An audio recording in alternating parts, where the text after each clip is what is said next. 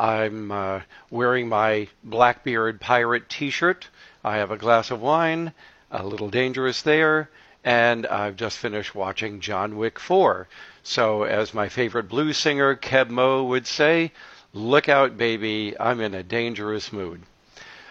I don't wish to replay them. I had thought that I might show snippets of them and respond to them, but I, I find them so nauseating that if I have to listen to this again, I think I'm going to need an antiemetic, you know, some kind of maybe a stomach distress bag here in front of me to deal with what are clearly the most unscientifically founded statements about ADHD that could be easily refuted by anyone who takes the time to go to Google Scholar and looks at the research on ADHD, which clearly does, was not done in response to these questions. So uh, it's as if you're casting about for some kind of evidence to explain yourself. I don't know what you're doing here, but it clearly isn't science. Just, oh my God, this is so insulting to clinical practice that it doesn't deserve any further comment. I mean, none of what you were saying has any evidence apart from this 45 year old Panksepp body of research on juvenile rats.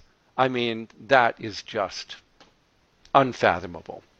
It's very clear from Dr. Peterson's arguments in these interviews about ADHD that he didn't do any such thing that he has no criteria for what is a legitimate mental disorder or neurodevelopmental disability, that he didn't bother to go to the library, or in this case, get on the web, open Google Scholar, take a look at the several hundred thousand research papers, and come to an informed opinion about this matter. No, no. Dr. Peterson just comes out and says that this is rubbish. Well, that's great.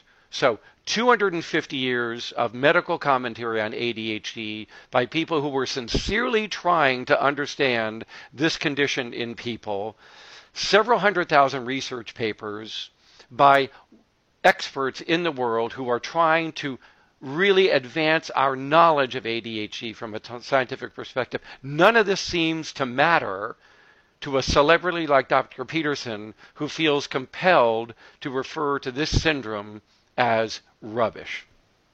He goes on to say that most people diagnosed with this pseudo condition are boys. While that's true in childhood, that is not true by adolescence and adulthood, where more and more girls are coming in to be diagnosed as well. So, I mean, that's just clearly nonsense. This is not exclusively a male disorder, non starter. You should know better. So, consequently, the next time somebody interviews you about ADHD, please have the good sense to follow our principles of professional practice and admit the limits of your expertise and say, I don't know. Follow the advice. Shortcast Club